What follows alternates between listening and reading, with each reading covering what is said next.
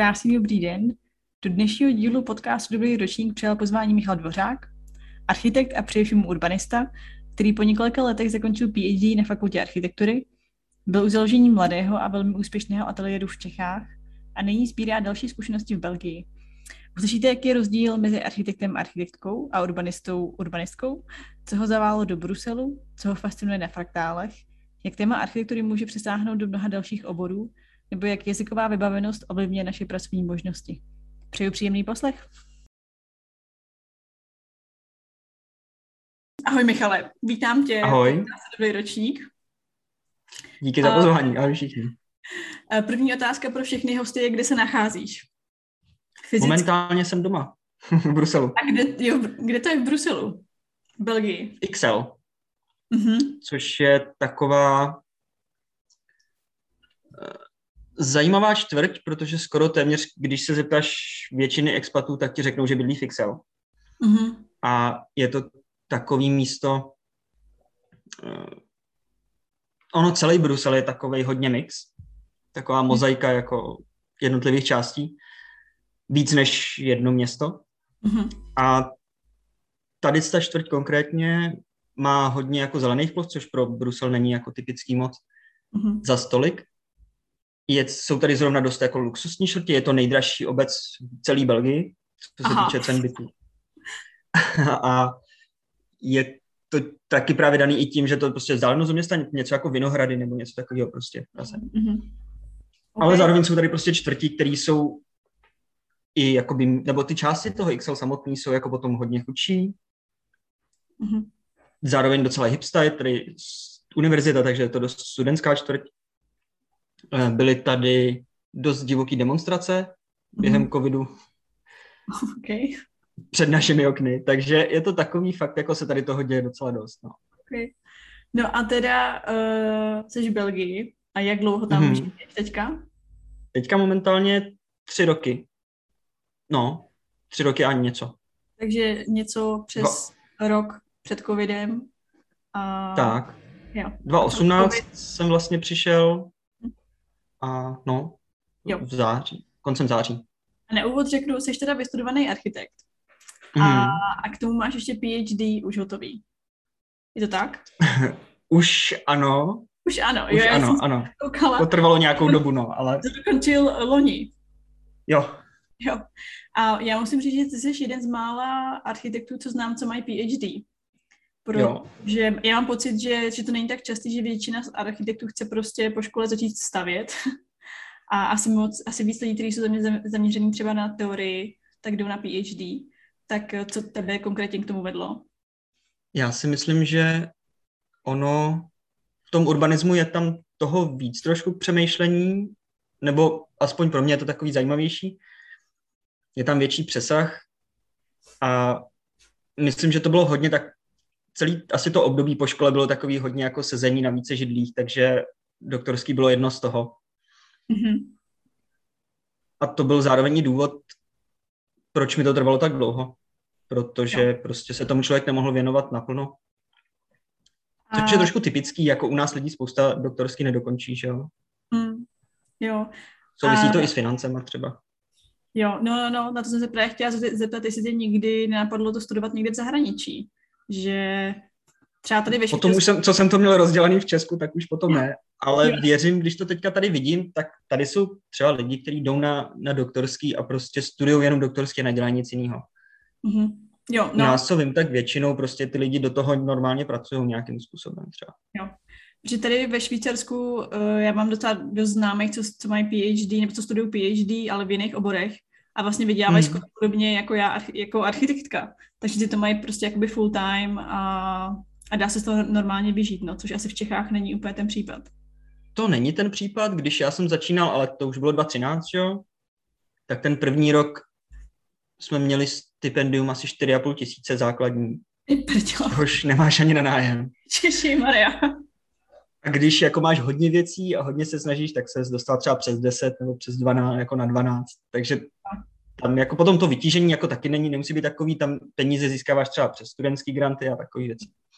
Mm-hmm. Takže se ty peníze dají získat, když prostě by se tomu člověk fakt věnoval, věnoval. A to tvoje zaměření je teda jakoby urban design a to už jsi věděl, když jsi studoval architekturu, že chceš být urbanista, nebo byla tam ještě nějaká mezifáze, kdy jsi byl spíš architekt? No, abych se vrátil k tomu sezení na těch několika židlích, tak no, po škole jsem vlastně pracoval jako architekt i jako urbanista. Mm-hmm. E, takže jo, ten přerod asi, myslím, že přišel přirozeně s tím, když na škole, že on na ČVUTu, na magistru začne víc urbanismus. Mm-hmm.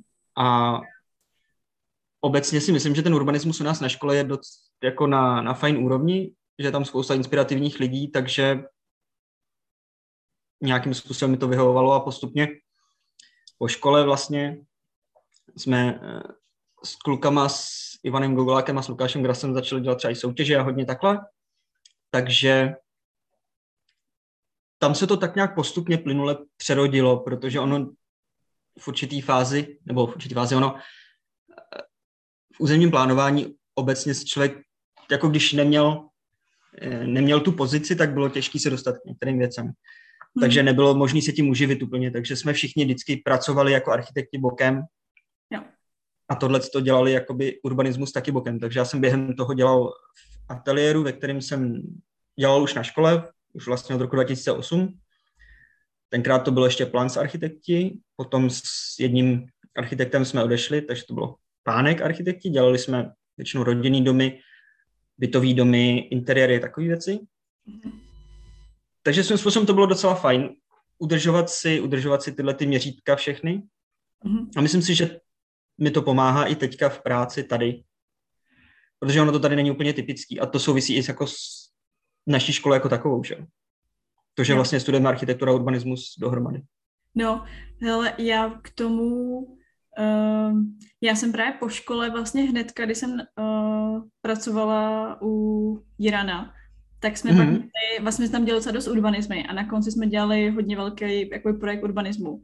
A právě mi všichni jako říkali, že vlastně jsem na to ještě strašně mladá to dělat, že k tomu člověk potřebuje mm. víc zkušeností. Mě to teda hodně bavilo, alebo ty, to jsem ve Švýcarsku, tak to vůbec nedělám, že jsem jako mm. teď na architekturu. A, a tady ve Švýcarsku vlastně je strašně jako nestandardní, aby člověk, který studuje architekturu, byl i urbanista. To si že myslím, to... že je dost... Že je to vlastně samozřejmě obor, no. Na západě obecně. Je to třeba typický v Itálii taky. Kolegyně z Itálie, co to tak taky prostě mají normální titul architek- v architektuře a v urbanismu dohromady. Ale tady v Belgii se to prostě studuje zvlášť, anebo potom, co další jako lidi mají, tak prostě mají vystudovanou architekturu a pak se dají ještě třeba dva roky magistra urbanismu, když je teda zajímá urbanismus, tak ještě na to nastudují. Takže začíná vlastně ještě později s tou, s tou kariérou potom, že jo. jo. A teda pro tebe, když teď pracuješ v Belgii, tak stačilo, že máš titul architekt s, s oborem urbanismu a pak jsi měl teda jakoby PhD urbanismus a teď můžeš dělat urbanistu v Belgii. Je to tak? Ne, ne, tam on to byl takový punk tady, že jo, tak prostě já nemám, já nemám autorizaci jako takovou zatím, jo. Protože jsem ji nepotřeboval, pak jsem přišel sem a tady ji taky nepotřebuju. Hmm. Řeším tady, no, řeším kdybych tu studoval a měl titul odsud, tak se tady můžu registrovat jako mm. urbanista, což tady má trošku jiný podmínky než třeba architekti, kteří tady dělají vyloženě stáž a potom máš prostě jako architekta jako to. Ale v tom týmu to jako nepotřebuju, no. Takže ono ani to PhD pro mě ne, není nutný a priori pro to, abych mohl dělat to, co dělám. Jo, okay. Takže jsem ho dokončil spíš proto, že už jsem ho teda začal a že vlastně mi ten výzkum přišel docela fajn nakonec, takže by to byla škoda.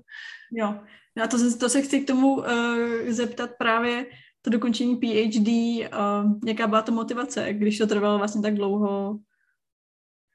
To je, to je hezký slovo, když si jako, přiš, jako um, se zmínil o té motivaci, protože já myslím, že když to člověk dělá takhle dlouho, v mém případě to bylo téměř osm let, což ani není možný, nebýt covidu, tak během toho myslím, že ta motivace se promění několikrát tam a zpátky a teda potom v určitý fázi, když to děláš takhle dlouho, tak přemýšlíš o tom, jestli prostě to má smysl dokončit nebo nemá smysl dokončit nebo co. A myslím si, že ta moje motivace opravdu to dokončit byla v tom, že jsem si uvědomil, že ten výzkum má nějaký význam, mm. že to třeba i lidi zajímalo. A přišlo mi škoda to neudělat, no. Mm. Aniž bych sám potřeboval ten titul jako takovej, protože upřímně jako zas tak k ničemu mi není, nebo nepotřebuji ho prostě proto, abych mohl dělat to, co dělám a to, co dělám rád. Mm. Ale přišlo mi škoda nedokončit to téma nějakým způsobem. Jasně. Takže a právě ten COVID mi v tom pomohl, protože za první na to byl čas, což se tak jako zvláštně sešlo, a za druhý se díky tomu teda posunuly některé termíny. Mm-hmm. Takže, takže to asi spíš byla ta, ta tvoje vnitřní motivace, než že by ti to vlastně pomohlo v něčem do budoucna. No, mm, asi tak, asi tak. Myslím, že u toho P H D to tak vlastně jako asi docela často je, no. Určitě. Tam pokud takhle, pokud člověk samozřejmě chce potom pokračovat nějak v té akademické roli, řekněme, tak jasně, hodí mm. se to.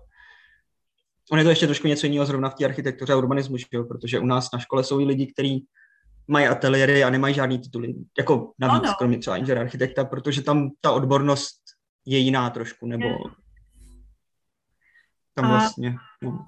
A když jsi teda zmínil tu, tu školu, byl jsi spokojený s tím, jak to P H D probíhalo uh, a s možnostmi, jaký ty jsi vlastně jako dostal? Já myslím, že jo, určitě. Ono to mělo takový ty dvě základní fáze, že jo. Čtyři roky jsem tam byl na prezenčním studiu, takže vyloženě za začátku máš nějaký ty předměty a hlavně máš tam i asi jako pedagogickou činnost, takže asistenta v, v aťáku, což je hrozně rewarding jako věc, takže to je, to je fajn. Jo. Prostě dělat tohle tu práci, zvlášť v urbanismu. Jo. Já jsem dělal doktorský u Sedláka, mm-hmm. architekta Sedláka. A tam vždycky bylo hrozně fajn, protože se většinou řešili třeba celý města. S těma studentama to řešit bylo moc fajn, to jako diskutovat, dávat to dohromady. A potom tam byla ta druhá fáze, kdy už jsem přešel na kombinovaný, takže normálně jako na dálku. Předměty jsem měl splněný všechno a tak spíš člověk sepisoval ty granty, řešil, co s tím vlastně bude dělat, protože myslím, že průběh většiny doktorského je úplně jako stejný na všech možných oborech. Člověk má pocit, že ví, co chce dělat, pak zjistí, že už to někdo dělá, nebo že prostě zabrousí do mnoha, mnoha oborů a nemůže se dostat zpátky. A... Myslím, že to potkalo všechny asi, no. Jo. A teda, jestli můžeš zmínit konkrétně tvoje téma toho P H D? Moje téma se uh, věnovalo... Proměňovalo. Proměňovalo taky, ale paradoxně jsem se ke konci dostal k něčemu, čím jsem se zabýval už v prváku, mm-hmm. protože mě to zajímalo a věnuje se to tématu jako komplexních systémů, fraktálům, je, ta, je to o fraktálním uspořádání města. Mm-hmm. A v tomhletom z toho důvodu, že tyhle ty věci na úrovni celku města, které je prostě něco víc než jenom součet budov a nabývá teda určitých jako kvalit těch komplexních systémů a struktur, tak prostě v těchto v tomhletom vědním takový jako skupině vědních oborů v podstatě, mě e, to dávalo odpovědi, které jsem prostě v teorii architektury normální nenašel a urbanismu. Mm-hmm. Takže to byl i ten přesah potom do, do těch dalších oborů. Do mm-hmm. biologie, do fyziky, do matematiky a tak dále. Takže jsem tak nějak intuitivně tušil, že možná tam vede cesta, mm-hmm. ale dost dlouho mi trvalo se dostat k tomu, co skutečně reálně zkoumat a jak to reálně zkoumat. Mm. A k tomu mi potom pomohlo několik kurzů, online kurzů na Santa Fe Institutu. No, já jsem se na to koukala. Uh, já jsem no. před, potom neslyšela, když jsem to viděla na tvým uh, profilu, tak když jsem otevřela ty, uh, ty kurzy, jak jsem úplně říkala, že to je něco, co mě úplně strašně jakoby zajímá a nadchlo mě to, že musím taky nějak dělat. Jo, jo, jo. Takže... To je úplně skvělá věc. No, protože já jsem i teda, to je taková jakoby odbočka, ale k tomu se pak vrátíme. Já jsem přes, přes COVID jsem začala dělat spoustu online kurzů, protože i spoustu mm-hmm. univerzit vlastně jakoby rozšířilo tu nabídku a přijde mi to jako neskutečný, jaký dneska má člověk jako přístup ke všem informacím a prostě... No. A takže teda tam se dělal nějaký kurzy, víš konkrétně, jaký... Je tam, tady Uh, ty Santa Fe Institute poskytuje kurzy, ten samotný, ten, ty stránky se jmenou Complexity Explorer hmm. a výhoda je v tom, že ty vlastně, jak jsi, jak jsi to viděla na tom LinkedInu, ty dostaneš ten certifikát, aniž za to musíš platit, prostě jenom jako dokončíš no. ten kurz. Ale tak je to nějaký vzdělání, tam nejdá priori ten certifikát. A Jasně. když to děláš, tak to není nějak těžký ho získat, jo, to prostě pořád máš devadesát procent a něco. Ale dostaneš se takhle prostě ke znalostem, který tě můžou fakt jako posunout velice jednoduchým způsobem. Dá se to dost jednoduše při práci dělat, protože si to můžeš pustit, když chceš a tak podobně. A ten úplně první byl Introduction to Complexity mm. od profesorky Melanie Mitchell. A ty další už potom byly konkrétně k fraktálům a fractals and scaling a potom chaos a nějaký dynamický systémy. Ale právě ten samotný kurz toho fractals and scaling mi dal určitý nástroje a metody, který, když jsem pak sehnal někoho, kdo mi s tím pomohl, protože já jsem to pochopitelně nebyl schopný jakoby přímo třeba napsat ten algoritmus.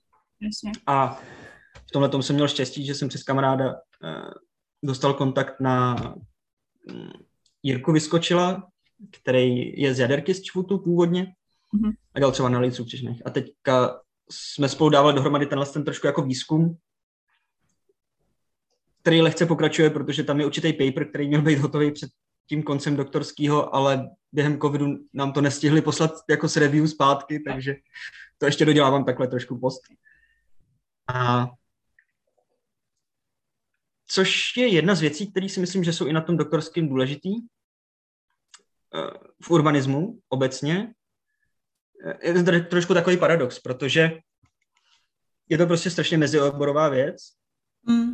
a je to hrozně obohacující to dělat v nějakém týmu, ale samozřejmě doktorský je prostě práce jednoho člověka, že jo. Takže v tomhle tom to bylo fajn, že my jsme dělali některé věci jakoby dohromady pro ten paper a takhle, nebo pro SGSku třeba. Mm-hmm. Výzkum těch fraktálů na jako určitý fraktální dimenze. Ne, nebudu asi do toho extra zabíhat, protože to bychom tady rozhodně byli díl než hodiny. Ale snažil jsem se to nějak srozumitelně v té práci dát dohromady, která se dá jako stáhnout, takže to určitě... Jo, jasně, dá se stáhnout, no. A myslíš, že s tím budeš pokračovat dál? Nebo jakože vlastně v budoucnu se budeš zabývat i víc jako tohle teoretickou vlastně stránkou těch měst? Ono mi to dost pomohlo i v mý vlastní praxi. Mm-hmm. Je, je to určitý způsob myšlení, takže mm. zvlášť v tom urbanismu potom to člověku pomáhá, protože fraktály nejsou nic jiného než v podstatě myšlení o měřítku. Na různých úrovních ve městě.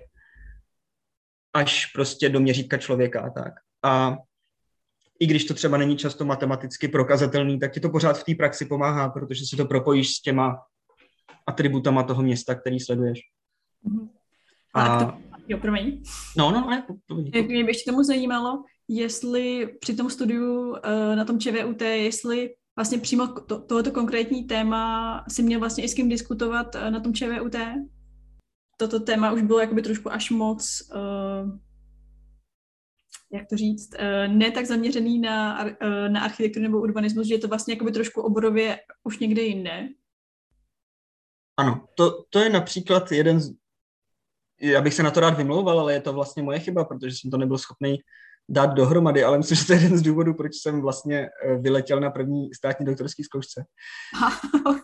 Okay. Za což jsem hrozně rád a jako panu profesoru Jehlíkovi jsem za to děkoval, protože mě to pomohlo ten výzkum dát do podoby, kdy měl opravdu smysl. Takže to byl jako takový můj první amatérský pokus to jako dát dohromady a pak se to nějak vytříbilo a potom už, když jsem si to i sám jako dal dohromady, ono je to téma, který i teďka, i, i potom, co jsem tu di- dizertačku dopsal, tak jsem na, mě napadaly další další věci, pochopitelně, které už jsem tam ani nenapsal. A ono je to dost fresh, pochopitelně, a je to, jistě je to věc, kterou se lidi normálně nezabývají, takže je někdy těžké to vysvětlit. A pokud samozřejmě máš určitou dobu k tomu vysvětlit svou celou práci a do toho ještě vysvětlit, co to vlastně fraktály jsou, tak se to často nestihne. No. Ale jsou tam týmy, kteří se tím zabývají, že jo? Nebo lidi, kteří se tím zabývají, nebo k tomu mají nějakým způsobem blízko. Ono se to vztahuje trošku i jako třeba ke GISu, takovým věcem, ale spíš to u nás dělají třeba hodně v Olomouci. Mm-hmm. Tam je vyloženě katedra, která se tím hodně zabývá, geoinformatiky a nebo jakoby geoinformatikou ve vztahu k fraktálům a tady tím věcem, nebo urbání morfologii obecně třeba na Karlovce, profesor Sikora a tak. Takže je to, to, to je právě to, že ono to fakt tyhle, ty, tyhle ty vědy většinou schraňují jako různý obory, takže... Jo, a to já si právě myslím, že i to je strašně, mně se jako líbí, že pořád jako jsme v nějaký, v nějakém světě architektury, ale je to právě jako propojení s tolik jakoby různýma oborama uh, a že myslím, že spoustu lidí si vlastně nedokáže toho jako představit, uh, že něco takového existuje nebo že to funguje. Uh... Já si myslím, že to je jedna z těch věcí, co, na, jako, co mě na tom baví, nebo co nás zase na tom baví obecně. No, že... A co to dělá zároveň je jako těžkým, protože potom je to dost často o komunikaci, o snaze v té konkrétní praktické rovině, když už teda pak děláš nějaký projekt a musíš fungovat mezioborově, tak to všechno zní strašně hezky, ale pak se s těma lidma musíš domluvit, že jo? Každý mluví to trošku jiným jazykem. Jo, jo, Každý jo. sleduje nějaký jiný zájmy v tom výsledku, takže to není úplně jednoduchý. Ale je to obohacující, to rozhodně. Ještě při škole už jsi začal pracovat v ateliéru. No, no. A později jste založili společně teda s dvěma partnerama vlastní ateliér. Jo, jo, jo. A co tě vedlo k tomu mít vlastní ateliér a ne pracovat pro někoho jinýho? Já myslím, že se to hodně tak sešlo z toho, že jsme ty, ty soutěže dělali dohromady a celkem se dařilo. A potom to tak vyplynulo, jakože prostě to, no to nebylo přím, bylo takový, řekněme, taky jako volné sdružení. Jo. A pak se to přerodilo po tom, co se některé soutěže vyhrály, tak se to přerodilo jakoby v to opravdu zpracovat, dělat, dělat tu práci jako takovou, no. Já si uh, osobně úplně pamatuju dobu, kdy jste jako vyhrávali několik soutěží. Že to prostě bylo, jaký, když byl nějaký urbanistický téma, tak prostě vždycky ty vaše jména byly v umístění a přišlo mi to vlastně úplně až jako neskutečný teda. Tam se chytla taková vlna hmm. toho, kdy se samozřejmě i z, jako z legislativních důvodů se vyhlašovaly hodně soutěže na nový územní plány, protože ty obce to prostě potřebovaly. A zároveň tam byla ta vlna toho určitého myšlení, který jsme my měli, který třeba je i důvodem, proč tady třeba taky rozumím hodně teďka ve svém současném týmu Belgii a který bylo i na naší škole jakoby v urbanismu, takže opravdu takový ten důraz prostě na, na, na ty otevřené prostranství, na lidský měřítko, na sociální aspekty, na krajinu, často prostě trendy, věci, ale takovým vlastně rozumným způsobem, asi řekněme. Mm-hmm. Reálným pořád způsobem, tak. Jo. Ale, ale takže bys řekl, že, že jste vlastně měli návod na to vyhrávání těch soutěží, nebo prostě, že jste věděli, co se vlastně jako v tu chvíli uh, očekává a vyžaduje. No, asi by se to možná takhle dalo říct, ale ono se to tak víc nedá, protože pochopitelně nikdy nevíš, jako, že, to, že to můžeš vyhrát, ale snažili jsme se prostě dělat to, čemu věříme a což si dodneska myslím, že je správně, že by si ty věci takhle měly dělat a takhle by se k městu mělo přistupovat. A druhá věc tam je to, že asi to bylo často o tom, což jsem se taky právě díky klukům hodně naučil a pomáhá mi to tady taky, je, že urbanismus je hodně o vyprávění příběhů. Mm-hmm. Musíš nějakým způsobem vlastně prodat velmi abstraktní věci, aby to lidi pochopili. Mm-hmm. Protože vlastně nemůžeš nic ukázat, že jo? Nemáš vizualizace no. finálního stavu, jak bude vypadat dům nebo interiér. A hodně tápeš často v tom, jak to teda reálně jako dopadne a spousta těch znalostí je na intuitivní úrovni taky. Hmm. Jsou to znalosti toho, jak víme, jak to třeba dopadlo někde v nějakém jiném městě.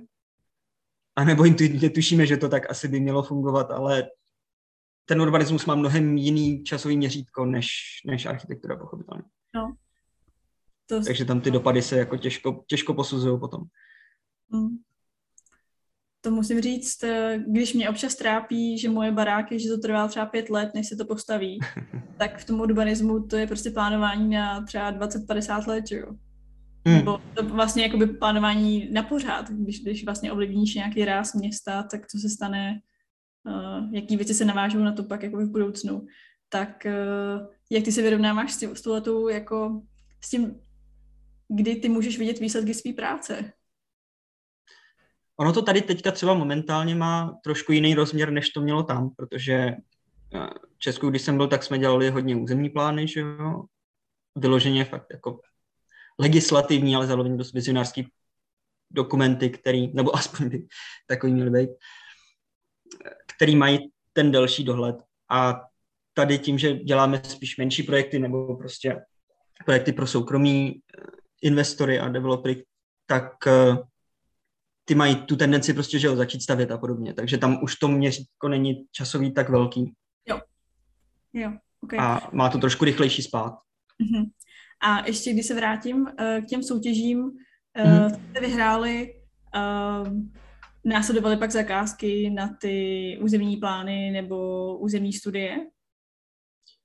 Jo, takhle to v zásadě fungovalo, což, což byla taková brána pro to dostat se k té práci.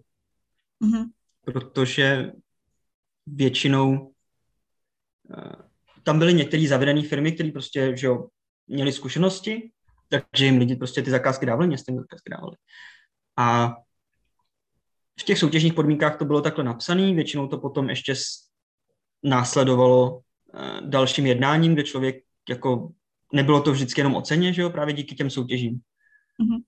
A A někdy to prostě bylo tak, že opravdu ta první cena měla jakoby výhodu toho, že v těch bodech potom pravděpodobně to vyšlo, že jako tu zakázku člověk získá. Jo. Takže tohle bylo, bylo to tak, jak by asi soutěže fungovat měly, že to prostě dá příležitost těm lidem. Jo. Což uh, vy, vy vlastně, nebo jak jsem i mluvila na začátku, že pro mě ty urbanisti jsou vlastně jakoby starší lidi a vy jste byli takový dost takový mladý. A, a díky, těm soutěži, díky těm soutěžím jste vlastně jako prorazili. Tak to je jo, fajn. To jo, to určitě. Uh, což když se člověk podívá do historie, tak to v určitém období taky bylo tak podobně. Jo, že, a ono to je často i teďka tady, i třeba na západě, že jo, tak pokud člověk jde někam sem, pokud člověk jde třeba do Holandska nebo tak, tak dostane mnohem víc možností už jako mladý člověk. Prostě, prostě možnost. Může selhat, může, může to vyjít, ale, ale dostane tu možnost. A v historii u nás taky to tak bylo, že prostě spousta lidí, kteří dělali soutěžní návrhy a děl, dostali prostě zakázky na obrovský území, i třeba v Praze, tak v době, kdy tyto zakázku získali, byli strašně mladí. Čo? Mhm.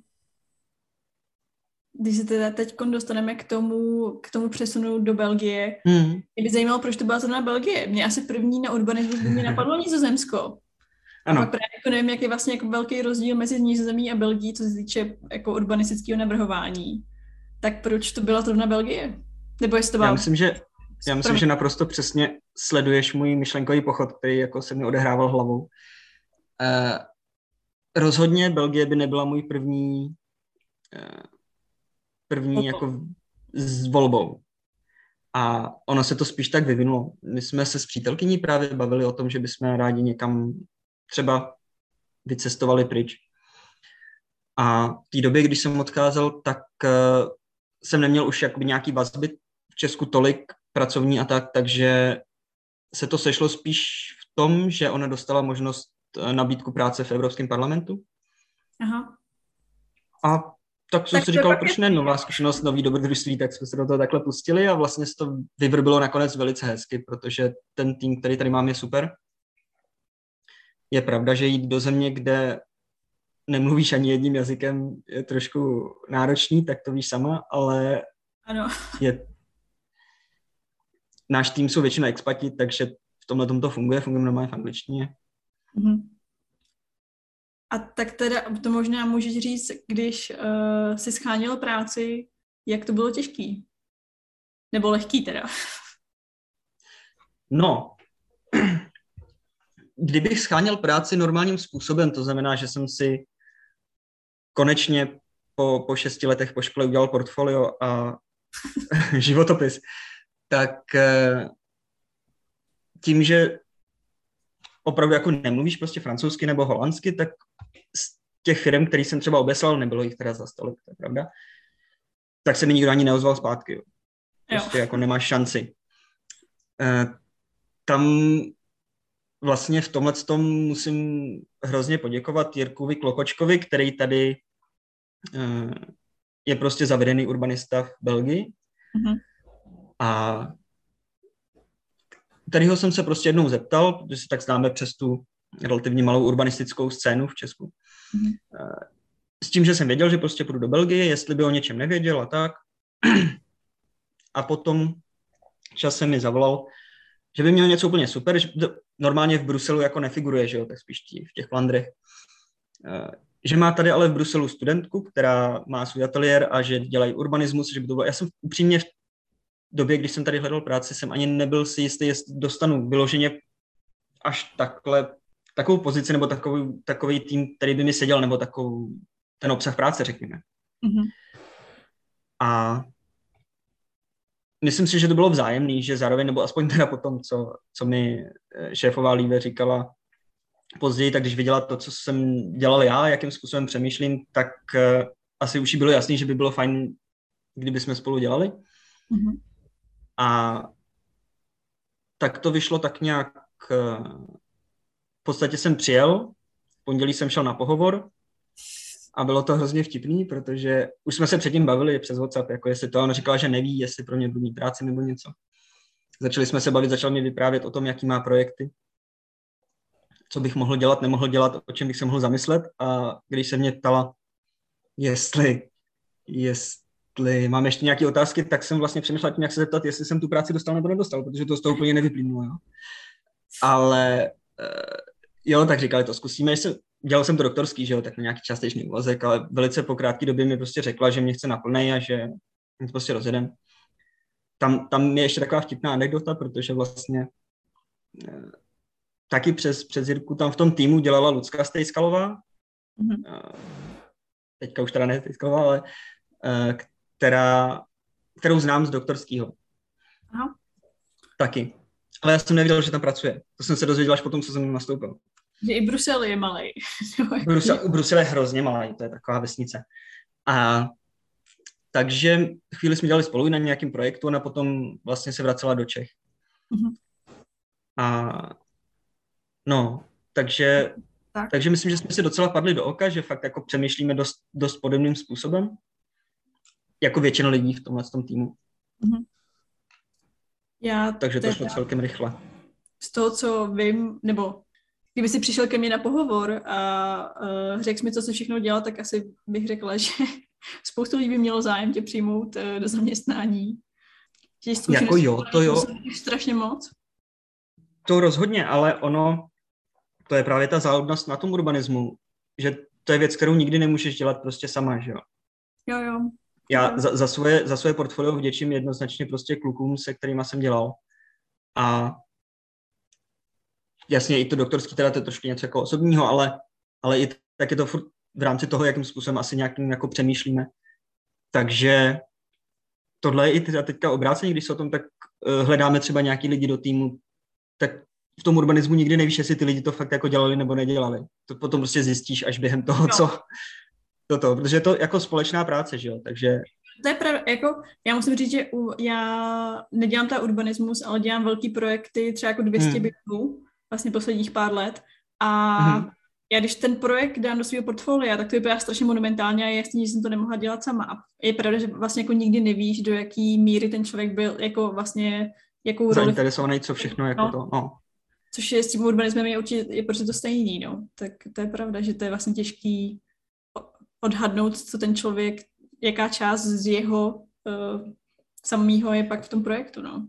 No, tam já si myslím, že je to potom spíš o tom, jestli cítíš z toho člověka, že chce nějakým způsobem růst a jestli, když se s ním bavíš během toho rozhovoru, tak trošku víš, že ví, o čem mluví, nebo že opravdu na tom něco dělal.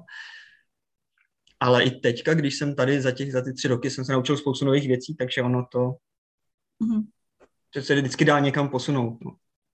A teda ten ateliér dělá čistě jenom uh, urbanismus? Nebo navrhuje tam i někdo nějaký baráky konkrétně? Teďka, abych to upřesnil, teda úplně jako tak formálně upřesnil, tak uh, ten ateliér, ateliér se jmenuje Lips. Mm-hmm. Ano. Šéfa má jako velice specifický uh, smysl pro humor. Což je zkrátka pro Life People Space. A to ještě pokračuje, jo, protože ona má velice tradiční belgický jméno, de Kok, takže jsme museli změnit celý jako e-mailový adresy, protože to prostě chodilo do spamu neustále. A to je jako není jednoduchý tady.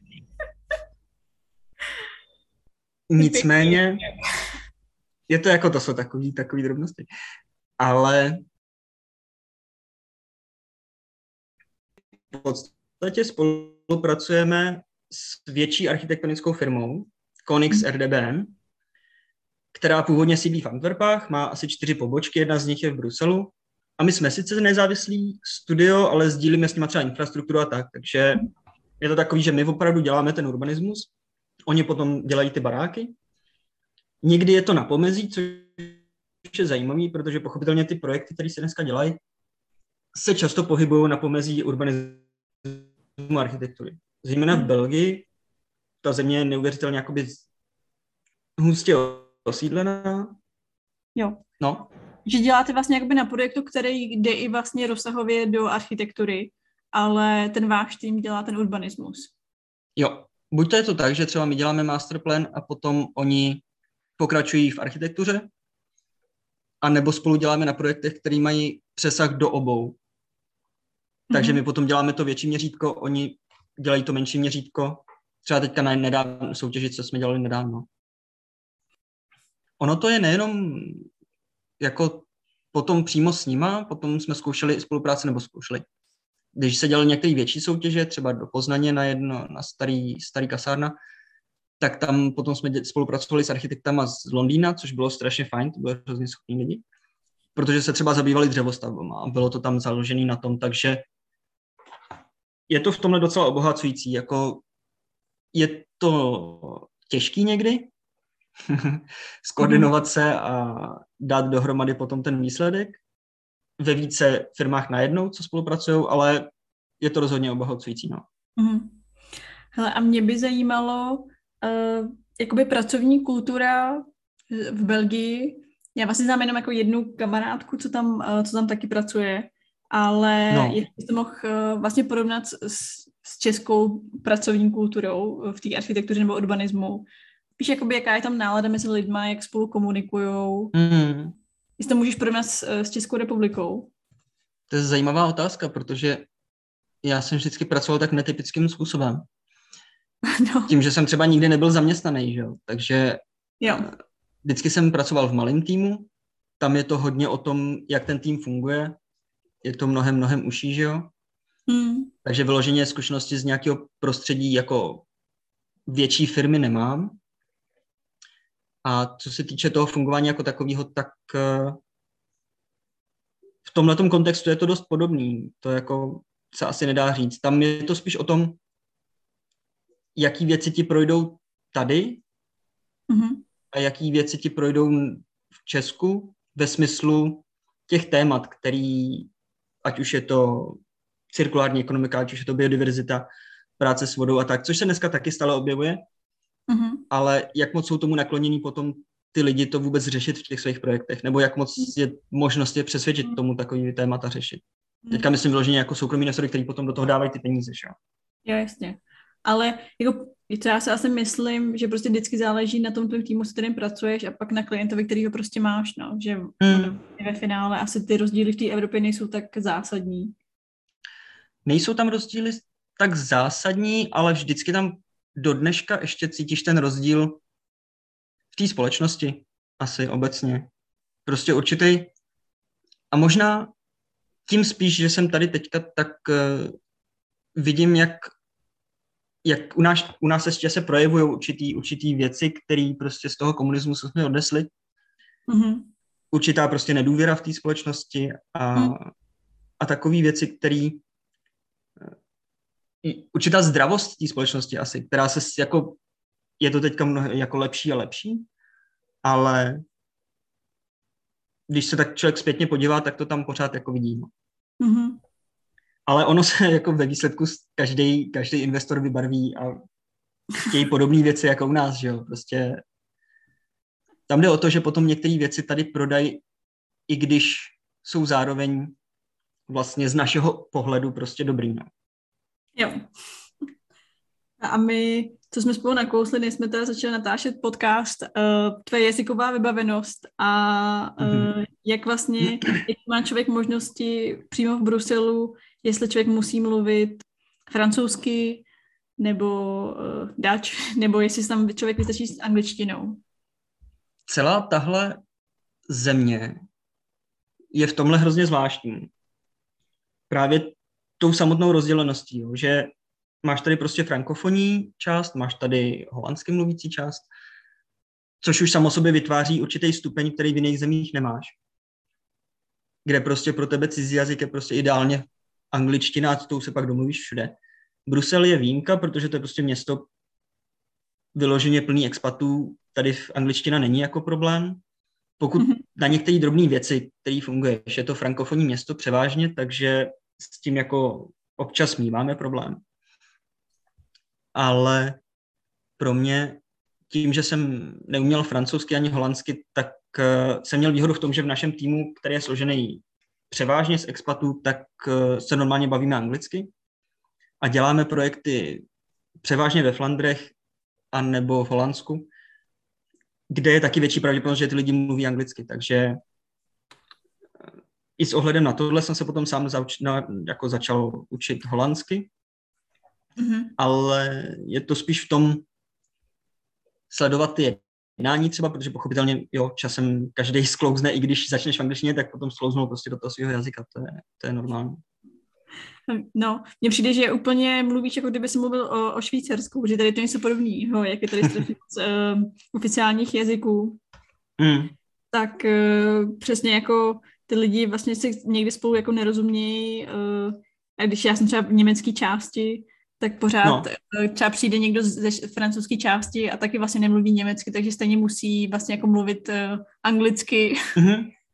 Je to celý takový vlastně... To by mě vlastně zajímalo. Já jsem do Švýcarska jezdil třeba hrozně rád, ale už když jsem byl mladší. A jestli, jakým způsobem se to třeba vyučuje na školách, protože tady v Belgii je problém, že jednak to vzdělání, jakoby školství v té holandsky mluvící části, prostě vlámský, je na vyšší úrovni, takže všichni chtějí studovat jako v těch školách. Aha. A zároveň vlámové se učí většinou francouzsky, což mm-hmm. neplatí obráceně. Jakoby v té francouzské mluvící části ve Valonsku se neučí tolik holandsky, takže ono je to potom takový nevyvážený. V tomhle slova spousta lidí, kteří se mnou chodí na holandštinu, jsou vlastně Belgičani, kteří se učí holandsky. No. Jo, jo, jo. No, hele, ve Švýcarsku, uh, že tady jsou čtyři oficiální jazyky. Mm-hmm. A vždycky se ve škole učíš, uh, máš jakoby jeden svůj oficiální jazyk pro ten kanton, nebo jakoby dominantní pro ten kanton, a pak se učíš jakoby druhej, ne angličtinu, ale další z těch jazyků. Jo. Takže vlastně tady jsou čtyři oficiální jazyky plus angličtina. Mezi angličtinou a francouzštinou, nebo mám pocit, že skoro všichni prostě mluví uh, němec, sorry, jsem popletla, skoro všichni prostě mluví německy a francouzsky. Mm-hmm. A pak jde o to, jestli máš víc dominantnější němčinu nebo francouzštinu. A jo. Pak je tady ta italská část, kde mám pocit, že vlastně kdo je z italské části, tak ho ty lidi z francouzský a z německé části neberou.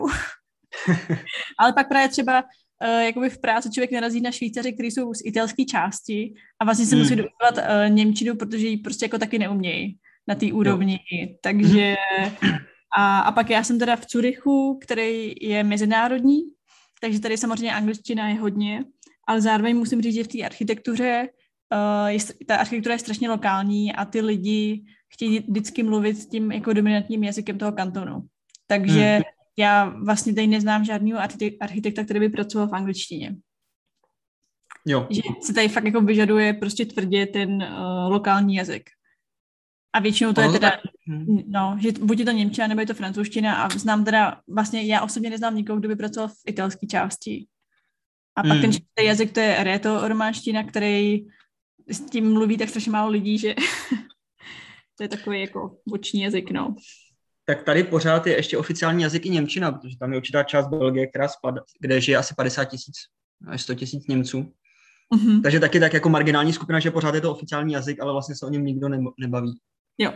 Mm-hmm. Ale je to pravda, že tam třeba potom nejde ani o to, vždycky záleží na tom kontextu, jako na jakém projektu se pracuje a jak moc je, má to dvě úrovně, jednak je, nebo možná tři dokonce, jednak překládání dokumentů, rozumění prostě dokumentům, normám, územním plánům, takovým věcem, potom schopnost rozumět na jednání, že jo. Prostě když to sklouzne do toho jazyka, tak jako schopnost sledovat, což jsem zjistil, že není až tak náročný, protože když vyrůstáš v tom, nebo vyrůstáš, když pracuješ s těma termínama, no tak potom paradoxně v tom odborném jazyce je ti to bližší, než když pak sleduješ konverzaci o něčem jiném. Ano, úplně s tím souhlasím.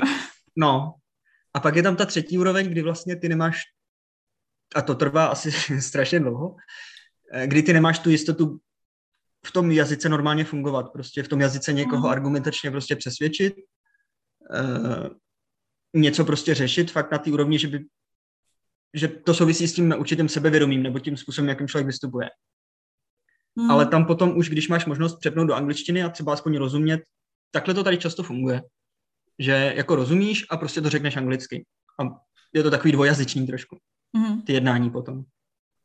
A pak ty lidi, ty místní odpovědí anglicky nebo odpovědí uh, svým jazykem?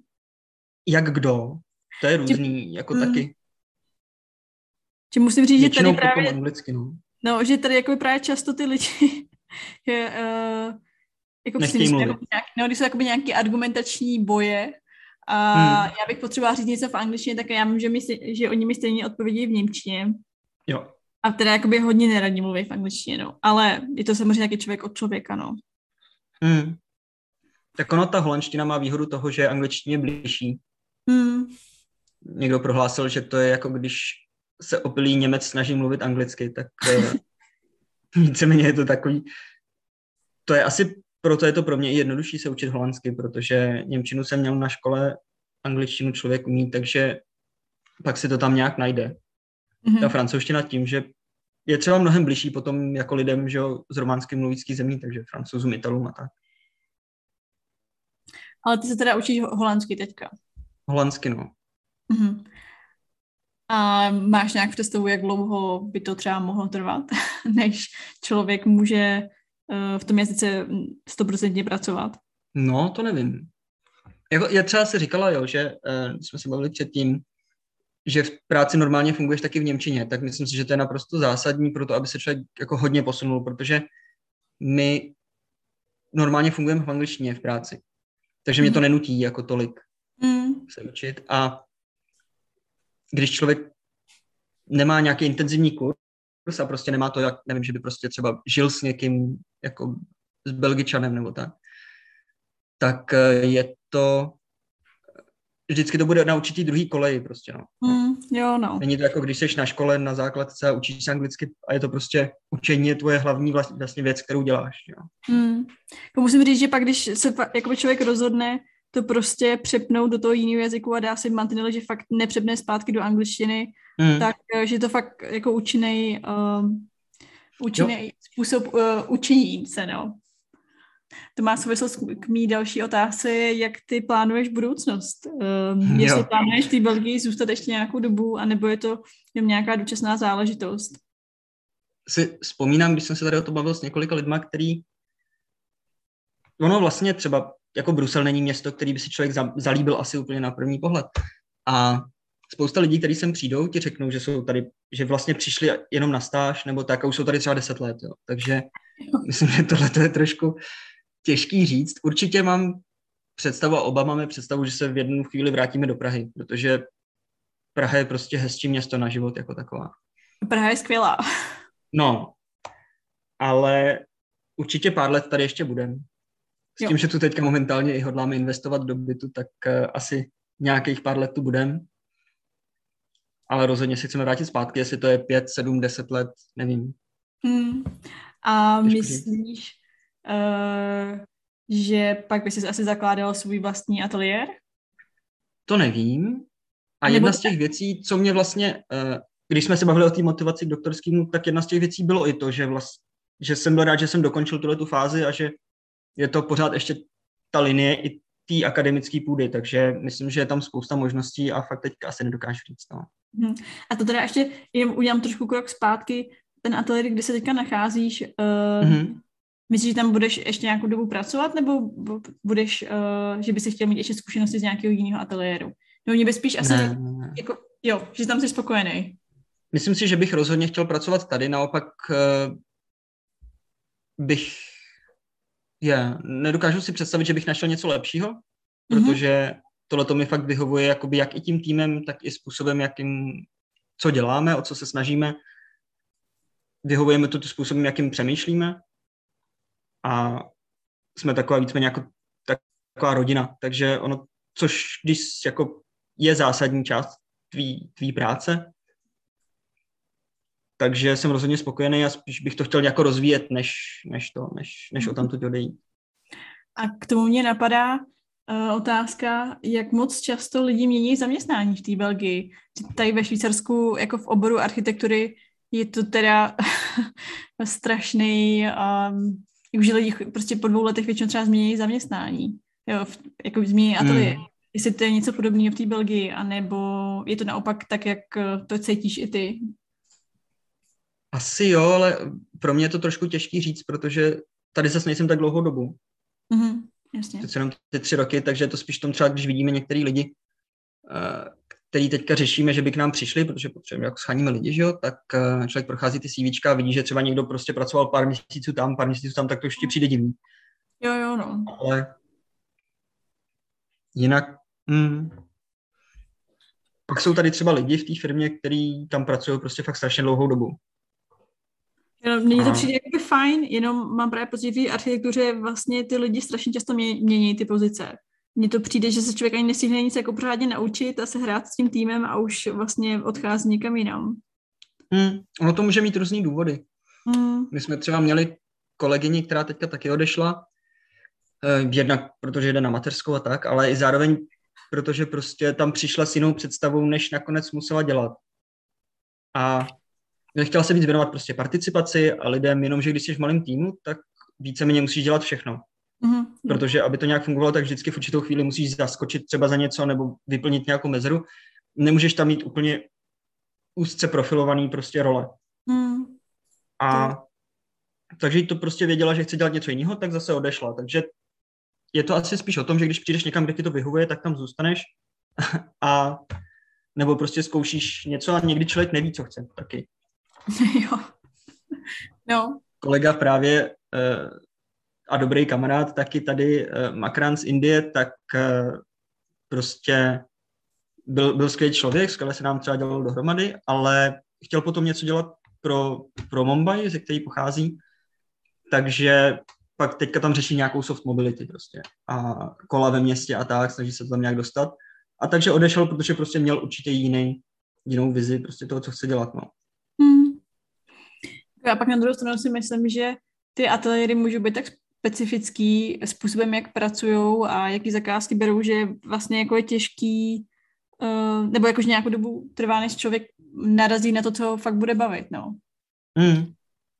Ale to se zároveň prostě přijde fajn uh, být nějakou delší dobu s těma stejnýma lidma, i se vlastně jakoby od těch lidech jakoby učit, jak pracujou. No je to takový oboustranný. To rozhodně. Ono, i když jako někam přijdeš, tak uh, a nevím, někdo ti dá prostě takhle šanci, tak zároveň do těch lidí investuješ jakoby ten, ten čas, no. Prostě, že se učíte prostě spolu a když potom odejdou, tak je to škoda, že jo, samozřejmě. A někdy to je A někdy zase prostě narazíš na skvělý lidi, který bys hrozně ráda v tom týmu měla, ale pak zase jdou dělat někam jinam, nebo tak, je to je to. to no. Mm. No, ale tak já teda ráda slyším, že, že jsi našel tým, uh, uh, ve kterém jsi spokojený a ta práce tě baví. Jo, je to, já myslím, že rozhodně, rozhodně jsem v tomhle tom jako dost spokojený tady v tom, no. I v tom, jakým způsobem člověk funguje, což je, je, je zajímavé věc, což je jeden z těch kurzů, jak jsme se o tom bavili, jo, tak to rozhodně můžu taky doporučit, protože Yale University vydala kurz Science of Wellbeing a je to docela zajímavý si tím projít, protože když se nad tím tak zamyslíš, tak takový nastavení nás jako ze školy architektů je dost sebedestruktivní svým způsobem. To jsem strašně ráda, že to říkáš, že jsme vlastně ani nenakousli to studium, ale myslím, že to jsem no. krásně definoval, no, že jsme tak nastavení sebedestruktivně. A až takovým tom předhánění prostě, kdo bude mít delší nocovku a nevím co. A dostaneš se prostě v životě do bodu, kdy tohle už jako nefunguje. Mm, a musím no. říct, že i v tom týmu, co teďka jsme, tak jsme schopní prostě dělat ty věci, jako stíhat deadliny, prostě vypomoci vzájemně, nějak to prostě vyřešit, takže i tohle mi samozřejmě vyhovuje nějaký normální jako životní balans, no. Mm. No, s tím já úplně souhlasím a já teda nevím, jestli to je i s, i s tím věkem nebo zkušenost má, ale když se pak právě jakoby člověk naučí už, že přesně že ty deadliny se prostě zvládnou bez nějakého dramatického konce a mm. že ty lidi se můžou vlastně jakoby zastoupit nebo když je prostě potřeba, tak se některé věci prostě jako termíny posunou, protože prostě se svět nezboří, no. Jo, ne, rozhodně si myslím, že to souvisí i s těma zkušenostma mm. a s tím, že jasně, tohle není věc, kterou prostě asi můžeš získat hnedka po škole, jako to by byl dost luxus, protože musíš mm. prostě něco vybudovat, abys potom a ty zkušenosti získat, jak třeba ty věci, co nemusíš řešit, že jo, co je potřeba prostě, na co si dát pozor a tak, jo, určitě. Jo. A zase asi by pro mě bylo fajn, kdyby na té škole vlastně nebyl ten přístup přesně toho sebedestruktivního přístupu, že člověk hmm. ty nocovky, jako tvrdě pracovat, jako jasný, a obzvlášť po té škole vlastně získat ty zkušenosti a nějak se jakoby najít, ale vlastně by mi přišlo i fajn, aby už na té škole um, se dávaly nějaké lekce toho, jak, jak se nezničit. Právě no, jako myslím si, že by to bylo rozhodně téma, který by se mělo řešit, protože ono od určitých chvíle prostě efektivní nejsi, ať se děláš, ať, ať děláš, co chceš, tam jenom je to taková stresová jako představa toho, že něco stihneš víc. Jsou výzkumy, které jako řešili, že pokud pracuješ víc, víc jak padesát pět hodin denně, tak už jsi stejně efektivní a ti děláš, jak dlouho chceš. Jo. Mm. A to asi víš sama potom, jako když prostě se člověk dobře vyspí, funguje nějak, tak uh, víš, že prostě práce, kterou dělal čtyři hodiny, druhý den udělal třeba za hodinu. Mm, jo, určitě. Ale jo. Je to o té zkušenosti, jako pak vlastně věříš sama sobě, že jo, což není taky jednoduchý. Rozhodně, no. Ale k tomu si plně člověk, k tomu si přesně člověk musí jako dojít, aby měl hmm. nějaký jako víru ve své schopnosti a co je možný udělat, co je schopný člověk udělat a co ne. A, což je ale asi i fajn mít pak v týmu nějaký zkušenější lidi, aby to uměl nějak jako nastavit pro ty mladší, no. Jo, to rozhodně. Ale teda, to já se podívám na ten kurz, jak jsi zmínil, to by mě docela zajímalo. Mhm. To se mrkni, je to strašně fajn a myslím si, že právě na tom Yaleu to mají z toho důvodu, že tak naše profese není jediná, že jo, prostě no, s tím dneska zápasí prakticky každý. Takže ale tohle to ti dá jako dost takový tools, který jo, ti ve výsledku dlouhodobě pomůžou v tom životě, no, takže to rozhodně fajn. Já jsem se právě bavila s jednou uh, kamarádkou, že mám pocit, že všichni ne všichni, ale lidi, kteří jsou nějak jako dobrý v tom, co dělají a baví je to, co dělají, tak v dnešní době kolem třicítky skoro všichni by se dojdou do stavu, že tak pokračovat dál nemůžou. Mm. A vlastně nezáleží, jaký to je obor. Že to je prostě jo. spíš celkový nastavení, nastavení té společnosti. A že ty lidi vlastně jako nemají v sobě zabudovaný mantinely, dokud mají jakoby jít. Ale na druhou stranu v té architektuře, z toho, jak dělám uh, takhle ty rozhovory, tak mám pocit, že skoro každý člověk mi řekl, že má nějaký traumata z té školy. Jo, je to tak a to může být, jo, je, je, to, je to určitě i v, i v tomhletom, je to spousta věcí, které člověk může mít někde v sobě, nebo spousta věcí, které se u nás ve společnosti třeba neřeší. Je to zajímavé, že tady jako to psychické zdraví je úplně na stejné úrovni jako normální, jako fyzické zdraví, že jo, takže tady prostě mm. řeší tyhle věci už od školy, nebo od, já nevím, dvanácti let, nebo patnácti let, nebo takhle. Protože to ti potom často pomůže i s tím jako fyzickým zdravím ve výsledku, že jo? Ale jo, určitě, no. Tím souhlasím. Hele, tak jo, tak já ti strašně moc děkuju. Já mám pocit, že jsme toho probrali strašně moc. Budu to pak muset nějak setříhnout, protože jsme se teda, hodinu jsme určitě přeskočili. To se mi stává. Ale každopádně děkuju moc, že jsi udělal čas. Taky děkuju za pozvání.